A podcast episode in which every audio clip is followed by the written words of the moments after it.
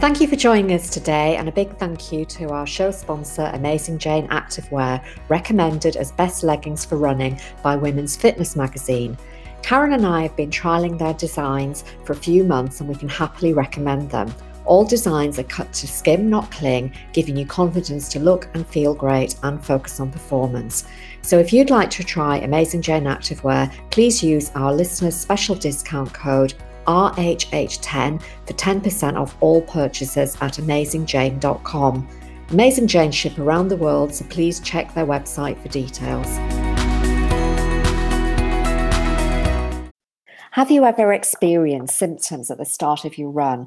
Things like lightheadedness, lack of focus, maybe an imbalance in motion, fogginess, or a feeling of low energy?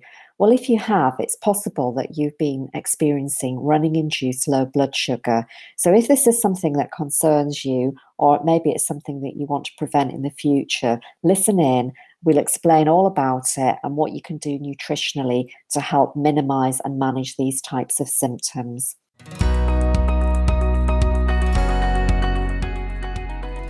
Hello and welcome to She Runs, Eats, Performs, the podcast for female runners of all abilities. Please join Karen Campbell and Aileen Smith, nutritionists, friends, and runners, who are here to help you translate sports nutritional science into easy to apply tips and plans, helping you enjoy peak running performance. And especially adding in the female factors every woman needs to know to be a healthy runner. The suggestions we make during this episode are for guidance and advice only and are not a substitute for medical advice or treatment. If you have any concerns regarding your health, please contact your healthcare professional for advice as soon as possible. If you'd like help from Karen and Aileen to design a personalised sports nutrition plan for your running, please contact them at Runners Health Hub.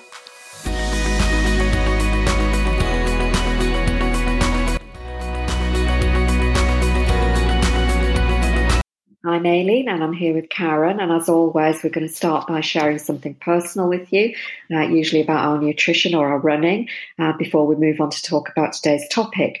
Um, and today we're going to be focusing on a condition known as transient or rebound hypoglycemia. And hypoglycemia is uh, low blood sugar. And so temporary low blood sugar levels are the thing that we're going to focus on related to your exercise. Um, we've decided to talk about this subject because it appears to be quite a common complaint amongst runners as well as other athletes. So to start with, Karen, my question to you is this condition, transient hypoglycemia, something that you've ever suffered from? Uh, hi, Aileen, and hi, all our listeners as well. And um, to answer your question, Aileen, yes, transient or rebound hypoglycemia, as you were saying, um, is a condition that I have suffered from and still do on occasion if I don't pay strict attention to my food, especially my macronutrient intake around my training. Um, so, um, we will sort of discuss a transient hypoglycemia and exactly what it is in more detail as we go through the topic. But but for me, the key symptoms that I suffered with uh, related to that low blood sugar state that you was you referenced to Aileen um, are sort of the the lightheadedness, just sort of lack of focus when I first started um, going out and running, and also a slight imbalance of, of motion. It was really strange and um, sort of a, really low energy. Um, but I have to say, it would last I don't know. That varied as well. Anything from just a few minutes to maybe five or 10 minutes. And then my energy would sort of kick in and, and I'd feel restored and feel more focused and strong. Um, but yeah, like I say, it's a really strange um, feeling when it happens. But thankfully, it doesn't actually occur very often. Um, I would say that it probably used to occur more often. Uh, but then when I started to consciously think about my nutrition for my my running and also increase my knowledge on it um, and the consequences of, of that poor nutrition on my performance, I have to say it's really diminished. So it is quite rare now. But how about you, Aileen? You know, you have shared with us on, on several occasions really that you are carb carbohydrate sensitive. Um, does that mean that you tend to be prone to this rebound hypoglycemia or you are you really conscious about your food and adapt your food intake to prevent it happening? Yeah, I guess I adapt my food intake. I mean, I've never really noticed um, that sort of transient rebound hypoglycemia. I think my experience related to low blood sugar are usually if I leave too long between meals. Um, so I tend to aim to eat every four to five hours. Um, and when when I get that jittery, shaky feeling, um, you know, it, is quite. Uh, that's distressing is not the right word, but it's very um, all consuming. I know about it straight away and I have to stop whatever I'm doing and eat. Um, so obviously I, I, try to avoid that by happening by really planning my meal times and also responding to how I'm feeling. Um, but I think in relationship to exercise, the reactions that I experience related to blood sugar, I think is related to how how I process the quick release carbohydrates during training or races. And I don't seem to be able to tolerate high quantities of carbohydrate. Um, so I do manage my intake. So it's always a little bit frustrating for me when, you know, I hear recommendations about how much carbohydrate you should be taking during a long endurance run because my body just can't tolerate that. So mm. I say, I have to manage um, what I what I take, and we'll probably talk about that as we go through today. Mm, absolutely. Okay, so let's uh, move on and outline our discussion. So, as we've already said, we're going to be looking into rebound hypoglycemia and we're going to give an outline of what it is and um, some insights into the current research um, and find out what, what the research is saying about this condition regarding athletes. We'll talk about nutrition and how it can prevent or help us manage the condition and also finally giving some ideas about how we can put these nutritional practices into action. So, so we all know that carbohydrates are a limiting factor in running performance, and it's well recognized that carbohydrates are crucial in providing energy to the working muscles, and that any depletion of muscle glycogen stores and a decrease in blood glucose levels during prolonged exercise are both um, contributors to the development of, of, fatigue. And as runners, we really depend on carbohydrate pre exercise. So, with that in mind, Karen, um, would you outline what transient hypoglycemia is? Yeah, sure, Aileen. And, you know, we have spoken about it already when, when thinking about our experiences around this condition, but really just to outline it in a more formal way. Um, so, transient hypoglycemia in exercise, which is also known as this reactive as well as rebound hypoglycemia is a condition where carbohydrate foods, which have been ingested approximately 30 minutes to 60 minutes before exercise, results in low blood sugar levels, so that hypoglycemia at the out onset of exercise. And for some people, you know, this can lead to lots of different symptoms, including the ones we've mentioned that we we experience, Aileen. But the common ones are dizziness sluggishness, you know, sort of low energy when you're starting out your running, feeling jittery or shaky, like you were saying, uh, poor focus. Some people can feel a bit nauseous as well, or maybe have a slight headache. And some can just have slightly blurred vision, which again also rectifies itself.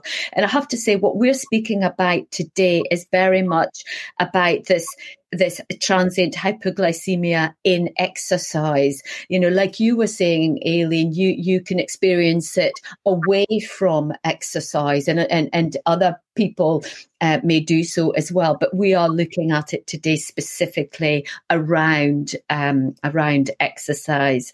Now, the reason for this phenomenon around exercise isn't completely understood. However, it is thought to be linked to increased insulin levels, which is known uh, as um, hyperinsulinemia. So, another tricky word.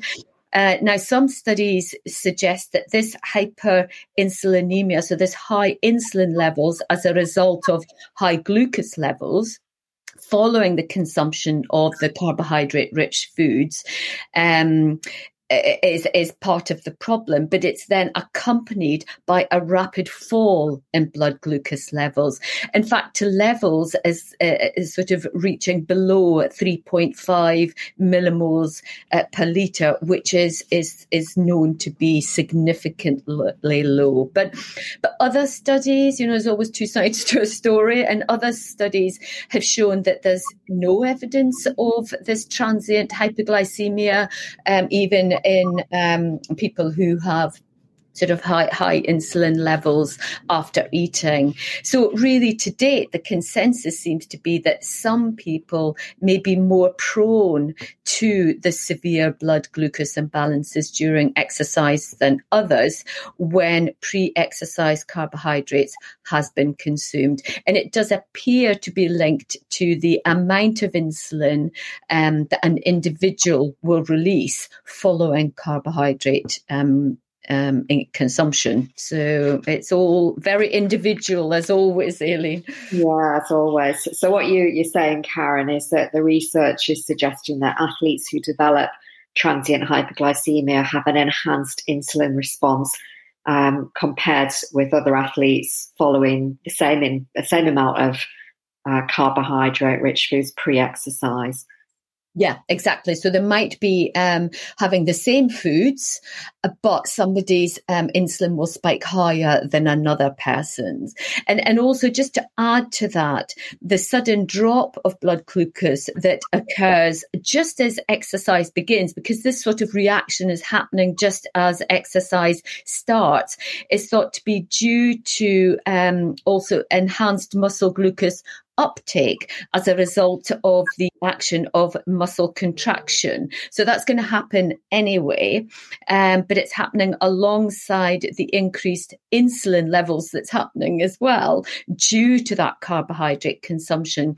But also at the same time, you've got a drop in um, liver glucose production. So that naturally happens as well as you start um, exercising. But again, if you've got even higher levels being released, as it is, as some people are prone to, that would then further enhance this glucose uptake by the working muscles, therefore could lead to a bigger drop in, in, in blood glucose levels. Does that make sense, Aileen? Yeah, I'm keeping up. so, so the higher the insulin levels, the higher the glucose uptake by the working muscles, and therefore the bigger the drop in glucose, blood glucose levels. Yeah. Um, okay, so I think that makes sense, and um, I, I suppose I can understand why there would be a hypoglycemic response at the outset of exercise due to that muscle contraction and the high insulin levels and the accompanying low glucose production by the liver. So, uh, would it be advisable, Karen, for those athletes who are insulin sensitive to avoid carbohydrate pre exercise? Yeah, actually, that's a really good question, Aileen. But um, the answer is no. And the reason for that is because it is thought that these symptoms that we've spoken about don't actually affect performance itself. And um, and as we know, sort of the data advocating sort of carbohydrates to enhance performance far outweighs any sort of temporary discomfort that may be felt by an athlete as a result of this um, transient low blood sugar levels. So, you know, there are some approaches to nu- nutrition that could be put in place to try and, and minimize the various sort of hypoglycemic symptoms, which I'm sure that we will go on and, and, and speak about in, in detail later. Well, yeah, that would be really helpful. So I think, um, you know, just thinking about the, the rebound hypoglycemia phenomenon as you've described it, um, when what exactly or when does it occur and how long does it tend to last? I think that's probably what people are, are wondering if they're trying to work out if, if it's happened to them or if it's something that uh, they might experience in the future. Yeah, really good point. So it does seem to um, occur, again, it varies, but it does tend to occur within the 30 minutes of beginning exercise. Now, for some runners, it might be straight away, or for others, it might be several minutes after starting the run. And again, it may vary between runs within an individual. So you might go out for a run one day and you find that just as you start running, you're starting to feel these um, symptoms, and then the next run that you do, it's actually a few few minutes um, later into the run that that starts to the symptoms start to appear. Now, regarding how long um, that this this condition lasts. Again, this will vary between individuals and also within the same individual on different runs, but it isn't thought to last more than approximately 30 minutes, with the average being around 10 to 20 minutes. But I would say that's long enough to um, to be experiencing these symptoms, really, because they're, they're, they're just uncomfortable. So still long enough, really. Yeah, it's it's very distracting, isn't it, if something like that happens to you because your mind isn't on your exercise, it's on what is going wrong. But I suppose that if you know what it is, you can rationalize it and feel a little bit more comfortable about the situation, knowing that it is transient, as we've been, been saying. Um, so uh, just before we, we sort of get to the next point, Karen, I just thought I would share um, something in a review paper that was written by um, Professor Asker Jeukendrup and his colleague Sophie Killer. Um, they suggested that the amount of carbohydrate digested within the hour pre exercise did not alter the fall in blood glucose levels at the onset of exercise. And they were reviewing studies that utilized as little as 22 grams of carbohydrate up to 156 grams of carbohydrate pre exercise. So, um, one study gave carbohydrates 22 grams of carbohydrate and, and observed and noted the insulin response. Uh, they then gave them 78 grams of carbohydrate and found that the insulin response was no greater. So, this would suggest that the subsequent drop in glucose levels at the onset of exercise can't be prevented whether an individual has a small amount or a large amount of carbohydrate pre exercise. So I think that's really interesting to know. Mm. and it's all about the individual sensitivity to raise insulin levels, not about the amount of carbohydrate that they're taking on. Exactly that. And that, that's really interesting, isn't it? That it is about their sensitivity to insulin. It's not actually about the, the carbohydrates or how much they, they have of it. And another um, point that was highlighted in a paper that I was reading was that there um, was a difference in insulin levels depending on um, whether glucose or fructose was consumed. Um, so, with fructose um, appearing to cause only a slight increase in blood insulin levels compared to glucose. So, that's something to think about and um, and they found that as a result, there, w- there was no reactive hypoglycemia evident at the onset of exercise. Now, I have to say, this was information I was reading from one study only. However, maybe it could be a possible approach to consider um, for somebody to, to try and help alleviate the symptoms of the, the transient hypoglycemia, because as we were saying, that they are quite uncomfortable. So maybe something for us to discuss later when we, we look at nutrition to try and manage these symptoms, Aileen. Yeah, sure. Okay, so shall we have a quick summary before we move on? So, um, what we're saying is that transient hypoglycemia is is a phenomenon that occurs in some athletes, but not all athletes. It appears to be linked to an individual's sensitivity to circulating insulin levels, and that might occur whether the small or large amounts of carbohydrate foods within that 30 to 60 minutes pre exercise. And the, the important thing to remember is that the symptoms experienced are transient and they should dissipate within 20 to 30 minutes into your run. Um, but of course, you know, if this is a condition that's of, a, of concern to people and you feel that you might need some personalized nutritional support to manage or alleviate the symptoms, um, you know, we'd invite you to contact us um, so that we can arrange a consultation. And you can get hold of us at hello at runnershealthhub.com and we'd be happy to have a, a chat with you and see what we can do to help. Okay, so just um, moving on, Karen. Um, I think it would be a good idea just to highlight if there's any female factors that we should be considering. Is there anything that you would like to share? Yeah, actually, there are a couple of factors that I think women would maybe need to consider linked to this. Now, in some of the studies I was re- re- reading, the results were showing that glucose levels tend to decrease more so in women than they do in men during exercise um, after they've eaten. So, really suggesting that women could possibly be more prone to this rebound hypoglycemia than men. So, I thought that was quite interesting.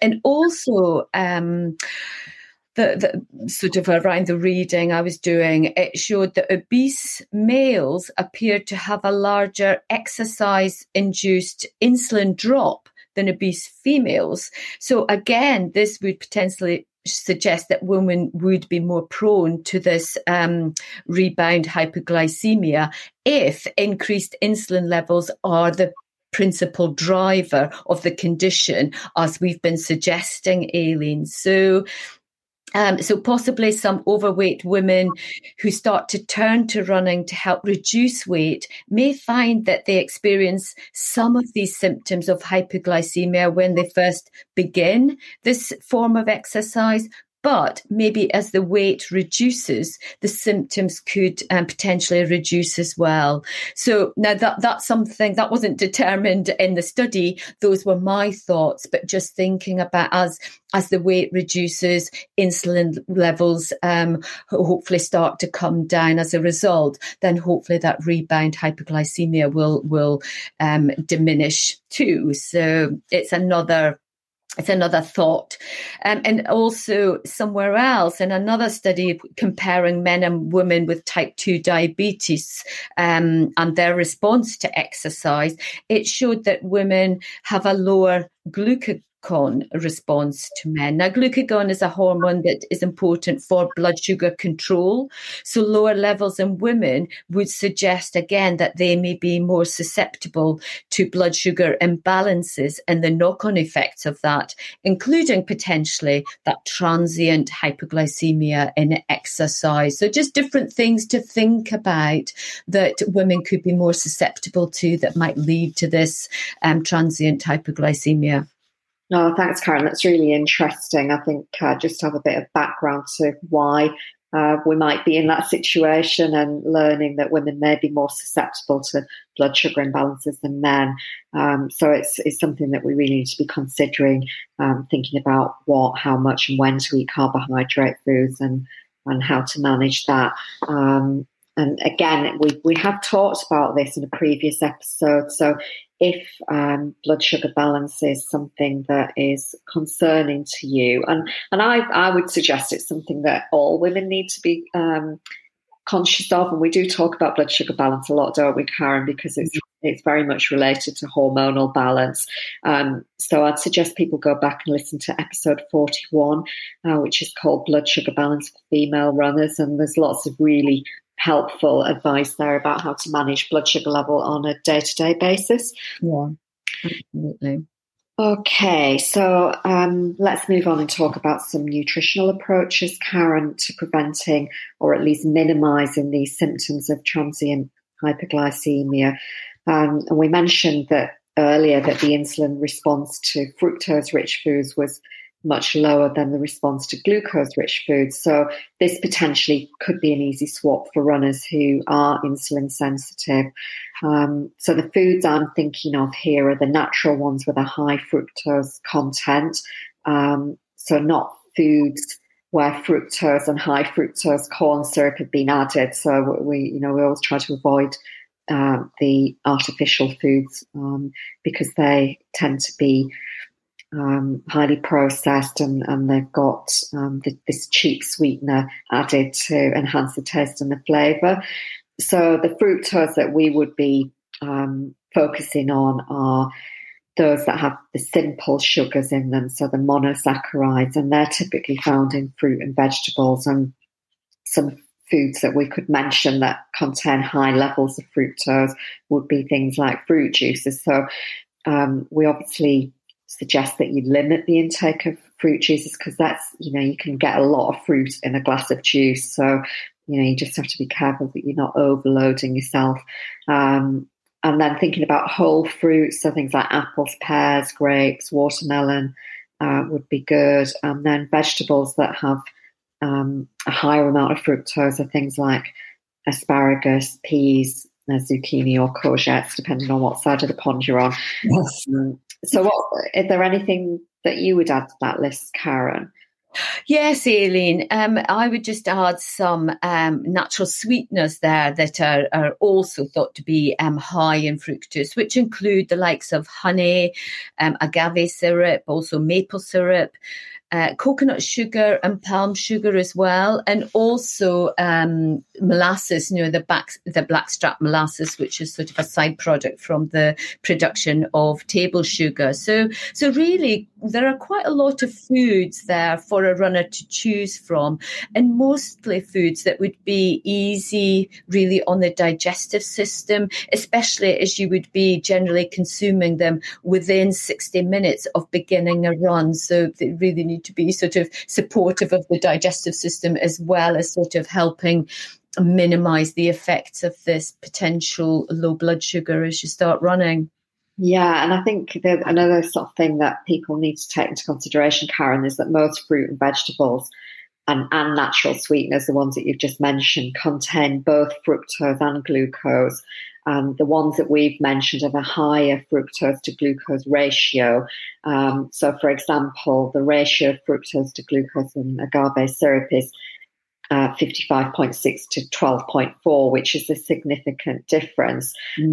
And in honey, the ratio is 40.2 to 35.2, so less significant, but still, it's still got a high fructose content. Absolutely, that's a really good point. That's something to think about. Is that there a lot of them do contain both, but it's about choosing the ones that have got that higher fructose um, content, and then thinking about the fruits. You were speaking about the whole fruits. Aileen pears have a, a ratio of seven point two to two point eight, so seven point two fructose to two point eight glucose. So again, a lower content of of sugars overall. However, the fructose um, content is still significantly higher than the glucose content. So a good choice there. So, you know, if we were to think of of really other approaches to manage exercise induced blood sugar imbalances, one that comes to mind for me is maybe um, having a snack combining protein and carbohydrate um, pre-exercise, and this is something we do speak about um, uh, to have on a, a, daily basis, but but definitely around training as well, and in, lots of different scenarios. So, Aileen, I know that this is actually an approach that you use sometimes to help manage your blood sugar levels. I, I just wondered if you would be willing, maybe, to to share why and and how you introduce this approach into your pre-exercise exercise um, eating regime or eating regime generally? Yeah, sure. So, I mean, as we've said earlier, I am carb sensitive. So, what that means to me is if I eat carbohydrate only, uh, then within one to two hours, I get that jittery, shaky, nausea feeling. And that's really whether I'm eating exercise or not. So, you'd never find me eating a plate of pasta or a risotto without protein. That just would send me on a spiral. Um, so on a day to day basis, uh, I try not to go for hours without eating, which I've already mentioned. And I always have protein alongside carbohydrate.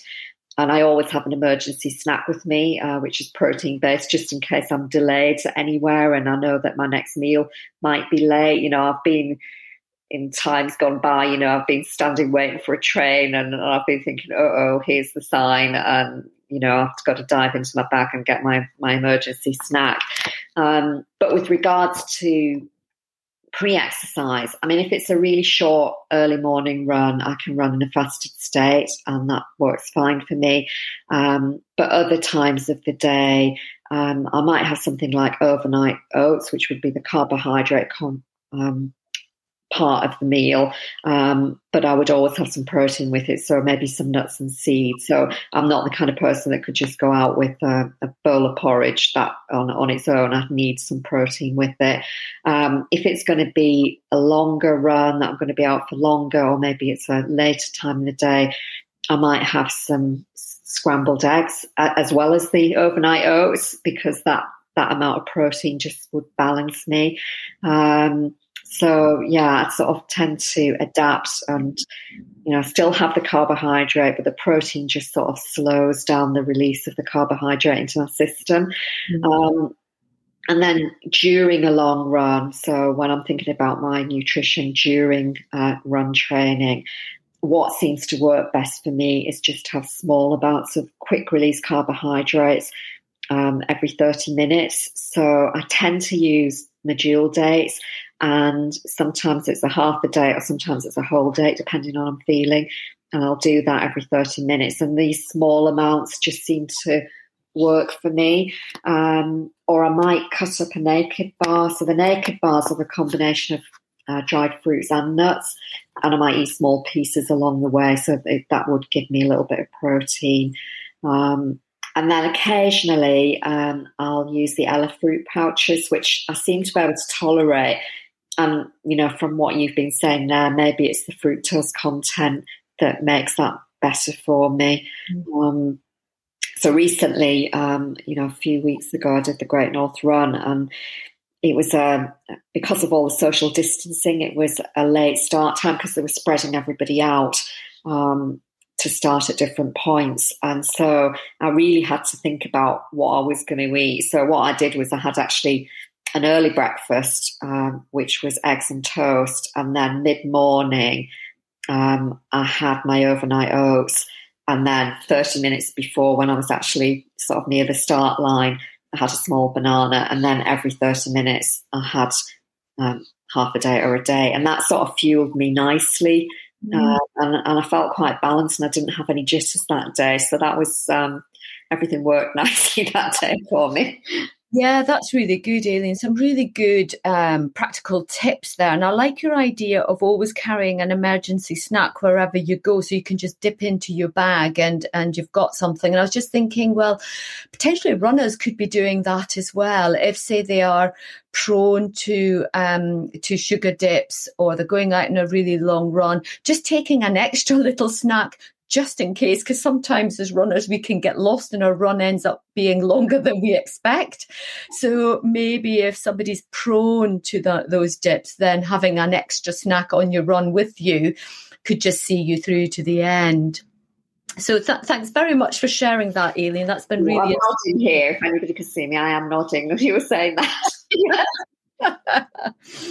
and, and I think another potential approach, uh, you, you, were speaking there about the carbohydrate and protein combination, but another approach could possibly be um, to have slow release carbohydrate foods within that 60 minute window pre exercise. Now, for those of you who have been listening to us and following us for some time, you'll be aware that we do generally advocate having a, a quick release carbohydrate food source at this time, so within that 60 minute window um, including some of the ones that we've already mentioned. But I suppose this just highlights again that for some runners, especially those who are insulin sensitive, a slow release carbohydrate food choice may be more appropriate. Now, foods I'm thinking about here include um, brown bread, um, the oat cakes, um, oats. As you were saying, Aileen, you have you have overnight oats sometimes. And for some people that might be enough but but clearly you need to add the protein as well. But for some just having the overnight oats might be enough because again it's slow release. Any whole grains any pulses things like that those sort of foods might be more supportive within that 60 minute window before you before you go out running. Now I, yeah, I, I always emphasize that this information on on our podcast is generic, and and everybody's needs will be different. So again, if you do feel you could benefit from a more personalized approach to help you support your running performance, then like Aileen was saying earlier, just get in touch with us so that we can arrange a a conversation and potentially a consultation with you if you feel that that would that would be really beneficial. Okay, so um, one of the things that was popping into my mind there, Karen, was about um, when you were saying about the emergency snack, and I was thinking, you know, it's all about keeping yourself in balance um, on a day to day basis so that when you do go out and you run, um, you're already in a good condition. And what was popping into my mind is that there are other external things that can cause insulin spikes. And one of them is coffee. And we, have talked about coffee in a previous episode. Um, and for some people, coffee can be detrimental, and it's known to increase insulin levels due to the stress response um, that it evokes on the body. So, if you are insulin sensitive, it may be worth trialing um, doing your run before you have a coffee, um, just to see if that makes any difference um, because that can and also stress you know if you're in a highly stressed state and i think that's what one of the things i notice about myself is um, you know, I would say 95% of the time I'm in balance, but some days I'm just not. And, you know, it's probably one of those external factors that's making a difference in those days. Um, so I just think we've got to think of ourselves as a whole. Um, exactly. For everything. Yes, and what else is going on in your world, and and I think, like you say, the stress, and and as you were saying, that that sort of the coffee can lead to that stress response. And I have to say, I know that during the lockdown phase that we had, I really got into the habit of having a coffee before my morning run, and I really used to enjoy it, I have to say, but it did nothing for my running performance. You know, when I when I then went out running, um, I started to feel sluggish um, and at times a little bit jittery, and um, and it would settle down, but it was I did have those sort of hypoglycemic effects. Um, when I first went out running. But I have to say, thankfully, now I've got out of that habit again, now that we're sort of not locked down anymore and I've changed my routine and I'm back to running first. Then I come home and I enjoy my coffee. So, and it's also um, something to look forward to at the end of my run, especially if it's a really long run. Just think, oh, I can go home and have a nice coffee now. So, um, so yes, I can really associate with that, Aileen, how coffee can can um, lead to these symptoms as well. So, really, just to kind of recap quickly, we've sort of determined that women could potentially be more susceptible to rebound um, hypoglycemia than men. But there are some ways that we could try to limit or hopefully prevent it occurring, including choosing the appropriate types of foods pre exercise and also considering the timing of the foods that we take on board. And and, and clearly thinking about that that coffee and whether it's it's enhancing or limiting our running performance really. So um so just some ideas here.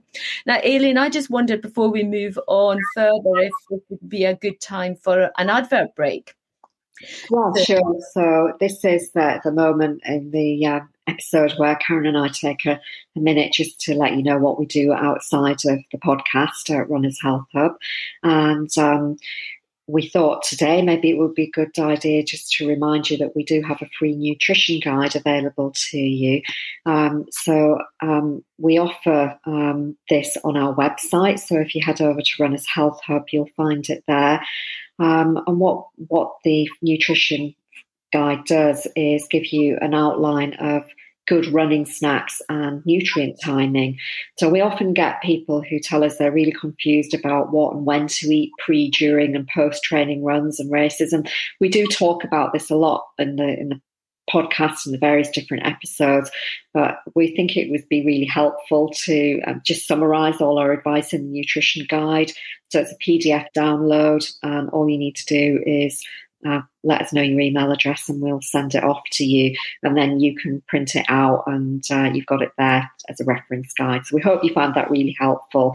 And as I say, if you go off to our website, uh, runnershealthhub.com, you can download it there. Um, we hope it helps you. And if you've got any questions about it, drop us a line, email us, message us um, on Facebook.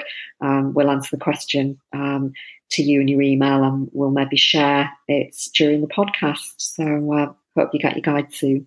Great. Thanks very much, Aileen. So let's now uh, move on and consider how you could put some of these nutritional practices that we've been discussing into place. Now, these recommendations are purely from Aileen and my knowledge and our interpretation of the, the different data that we've explored, but also our experiences as practitioners Ah. and as fellow runners, really. So this is where sort of our our, our advice is coming from. And I think my first piece of advice would be to remember the 90 minute rule.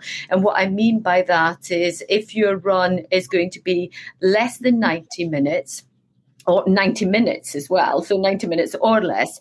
And um, there may not be a need to eat anything beforehand. So again, going back to what you were saying, Aileen, when you do your shorter runs, you eat, you, you run in the fasted state and you find that your body can manage that and you don't have any sort of hypoglycemic effect. So, um, so, so just remember that 90 minute rule and as that could maybe prevent this reactive hypoglycemia occurring. Um, but on saying that, I did actually read a research paper on transient hypoglycemia where they were actually comparing exercise in both the fasted and fed state and this development of this phenomenon, this condition. Now, their results suggested that it may occur in the fasted state as well as in the fed state in some people. So again, it is important to be mindful of this and just sort of really think about trialing the various approaches and then deciding which one is most suitable for your situation because you know can't reiterate it enough we're we're all different so yeah that's uh, that's really interesting that some people do have those uh, feelings even in the fasted state. So mm. just highlights what you were saying there, Karen. Yeah. So, um, thinking about the, the theme of timing, Karen, I think another approach that might be helpful is to think about having your last meal or snack more than an hour before you set out on a run. Um, and that could mean that your insulin levels may have peaked and that might start reducing before you set out on the run. And therefore, the hypoglycemic reaction may be less severe. Actually, that's yeah, that's a really good idea, Aileen. To sort of yeah, because we always say about eating within the sixty minutes, but maybe for some people it's just sort of extending that and and uh, um, eating slightly more than an hour beforehand. And maybe what you could do to compensate for having not eaten for at least an hour pre exercise, when you start running, you could maybe think about your um, exercise feeding, so you're having your food during your run to begin at 30 minutes into the run rather than waiting until 45 to 60 minutes into the run, which is what we tend to um, recommend and what the general recommendations are. So that is a really good point and something to be considered and something I might consider actually in trial and just see how that works. Um, and this would really help to ensure that blood glucose levels remain balanced to to fuel the run. And and that does sound as though that's maybe what you've been doing, Aileen, to support your your running and your yeah sugar levels. Obviously, doing it intuitively. Um, so yeah, it's all about trial and error, isn't it? Exactly, exactly. And also, I think it's important to remember to think about which food you're eating. You know, do they contain predominantly fructose or glucose? You know, we've mentioned some fructose dense foods, but there there are glucose dense foods as well, and and you would want to try and avoid those. Um, and and th- these ones that I'm thinking of here that are more um, glucose dense include the likes of cherries, cranberries, dates, figs. Um, apricots as well, especially dried apricots. You know, the, the, the, glucose content, the glucose fructose ratio really in dried apricots is 37 uh, glucose to 16.4 fructose. So really the glucose content of dried apricots is incredibly, incredibly high. So really quite significant. The others are less significant, you know, the other ones I've mentioned here, but they're still glucose dominant. And I know that we do advocate dates um, a lot for uh, during training. Now, for some, that might be okay, but for others, maybe what you could think about is swapping them out potentially for um, other fruits that we've mentioned, or you know, Aileen, you you quite often add nuts and seeds to different foods to add that that protein and, and fat balance. So here, you could maybe just stuff uh, two or three almonds into a date and that might just help to sort of reduce the the glucose the glucose response in the body. So something to think about, and um, and just remember the point about coffee. I would say um, again, is it supporting or hindering your your running performance? Yeah, just um, when you mentioned about the dates and adding an, an, almond to it. I sometimes would put um, almond butter or nut butter inside. Mm-hmm. Again, that's easier to digest. Yeah. Um, and, um, you know, that's quite an easy thing to have. Mm. Okay, so um, just thinking back now, Karen, to the advice about eating your last meal or snack more than an hour before you go running. Um, if you were to decide to do this, then choosing a low a slow release carbohydrate would be more beneficial because that'll keep you full for longer. And you could combine it with protein, as I mentioned earlier. So, an example might be poached egg on toast or smoked salmon on oatcakes. Um, or if you wanted more of a carbohydrate their snack maybe an oat or quinoa porridge with some grated pear on the top might be a good option. Again, the, the grated pear means that you're going to digest it quicker uh, rather than sort of eating it in the whole state. Um, so I just wondered, Karen, do you have any other good uh, blood sugar balancing pre-exercise snack ideas? Well, I was just thinking, Aileen, if you were a vegan, you might want to consider maybe scrambled tofu on toast or a lentil patty on toast. Clearly, it would depend what time of the day it is and what type of food you like to eat at certain times of the day. Also, maybe um, quinoa and oat porridge um, are good are good choices. That, and you were speaking about that, Aileen, but also maybe using millet instead. That's another alternative.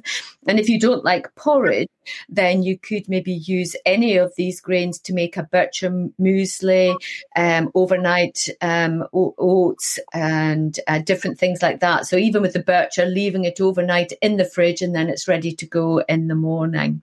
So those would yeah. be ideas. Yeah, I think again, preparing things overnight and letting it soak, you, you're helping the food be easier to digest the next day. So, um, so that's always helpful. Mm. Um, so thanks, Karen. That's been brilliant. You've given us some great tips about what people could try to avoid or reduce the symptoms of rebound hyperglycemia, and lots of help to um, help people put this into practice. Um, but just before we go, um, I was thinking of an easy action point to um, consider. And so, um, simple one would be to, if you're already having a coffee before you run, trial running first and see what impact this makes. Um, you know, this is sort of going against the advice that we were giving in the episode on coffee, on, on caffeine, because that was talking about having caffeine before you go running to help um, give you some ergogenic benefits. But if you're one of these people that's getting this transient hyperglycemia trial, going on your run without a coffee and see what difference it makes. Um, you know, maybe give it a week and, and notice if there's any difference.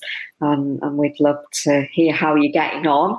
Um, so if you try that out, uh, let us know um, what difference it made to you, either by posting in on our Facebook page or in our group or via Twitter or Instagram or you could even just email us. We love getting an email at hello runnershealthhub.com.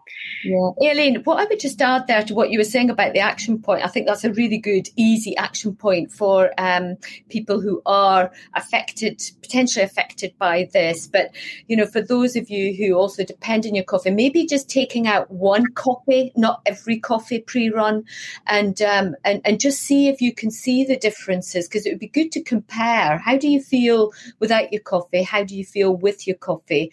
and ju- and observe that for over a period of time because it, it, on the first one you might feel worse but as time goes on you might actually start to feel better and then as you start to if you're finding that it is improving and preventing the the um, hypoglycemia, then adding in more days where you're you're you're waiting and having your coffee afterwards. Yeah, that's a really good point, Karen, because um, doing something once, if it doesn't work, isn't always a great strategy. we all know things don't work straight away. It's all about um, consistency and conditioning. So, yeah, great advice to, to do it over a longer period. So, yeah. thanks for that. Um, so, we're, we're at key takeaway time, Karen. Would you take us through the key takeaways for today? I will indeed. So, just to recap, uh, transient hypoglycemia at exercise, which, as we said, is also known as reactive or rebound hypoglycemia, is known to be a condition where carbohydrate foods that are consumed approximately 30 to 60 minutes before exercise could result in low blood sugar, so that hypoglycemia as you start out on your run. Now, this could lead to symptoms such as dizziness, jitteriness, um, poor focus, nausea, blurred vision, um, amongst other things. And um, the causes of this phenomenon are not completely understood yet. However, it is thought to be linked to um, the increased insulin and glucose levels, accompanied by that rapid fall in blood glucose levels at the onset of exercise. And this pre exercise carbohydrate intake appears to be the trigger. Now, transient hypoglycemia tends to occur within 30 minutes of commencing exercise and, and seems to last between 10 to 20 minutes on average. It is thought that these symptoms don't affect running performance, and the current data suggests that the performance enhancing effects of, of taking on carbohydrates pre-exercise outweighs any discomfort that um, you may you may feel or any athlete may feel as a result of these temporary low blood sugar levels.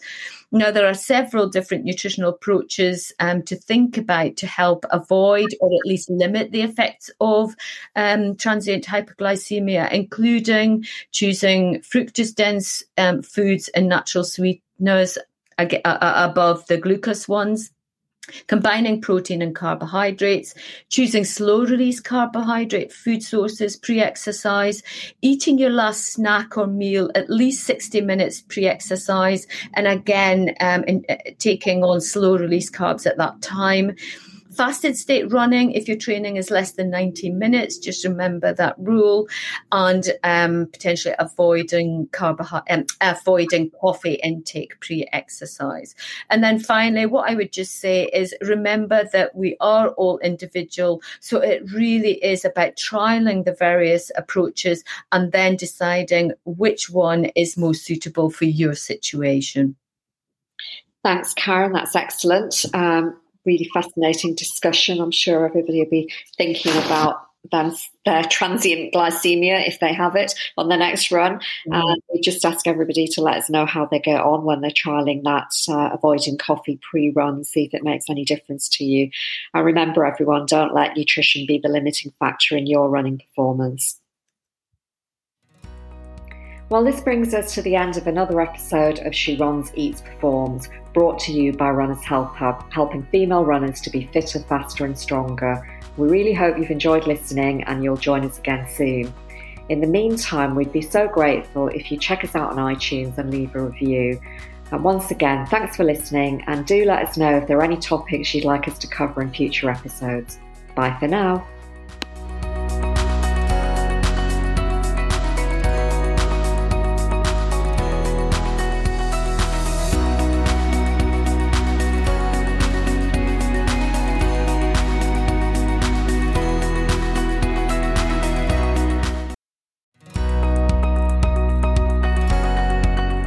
We'd like to introduce you to our show sponsor, Amazing Jane Activewear for women's changing bodies, recommended as best leggings for running by Women's Fitness magazine. We think they have everything a female runner needs. First of all, they are high compression to support your legs and bum. They have a deep waistband so they stay up and they don't move about when you run. There's a handy left pocket for your phone and a zip pocket on the waistband, which is great for your cards or a key. They also have a hidden tracker pocket for storing a GPS tracking device, and this is a unique safety feature. All Amazing Jane designs, including tanks and tops, are cut to skim, not cling, giving you confidence to look and feel great and focus on performance. Karen and I have been trialling wearing their range for a few months and we can happily recommend them. So if you'd like to try Amazing Jane Activewear, please use our listeners' special discount code RHH10 for 10% off all purchases at AmazingJane.com. Amazing Jane ship around the world, so please check their website for details. Thanks again to Amazing Jane Activewear for being our show sponsor and for sharing discount code RHH10 for 10% off all purchases.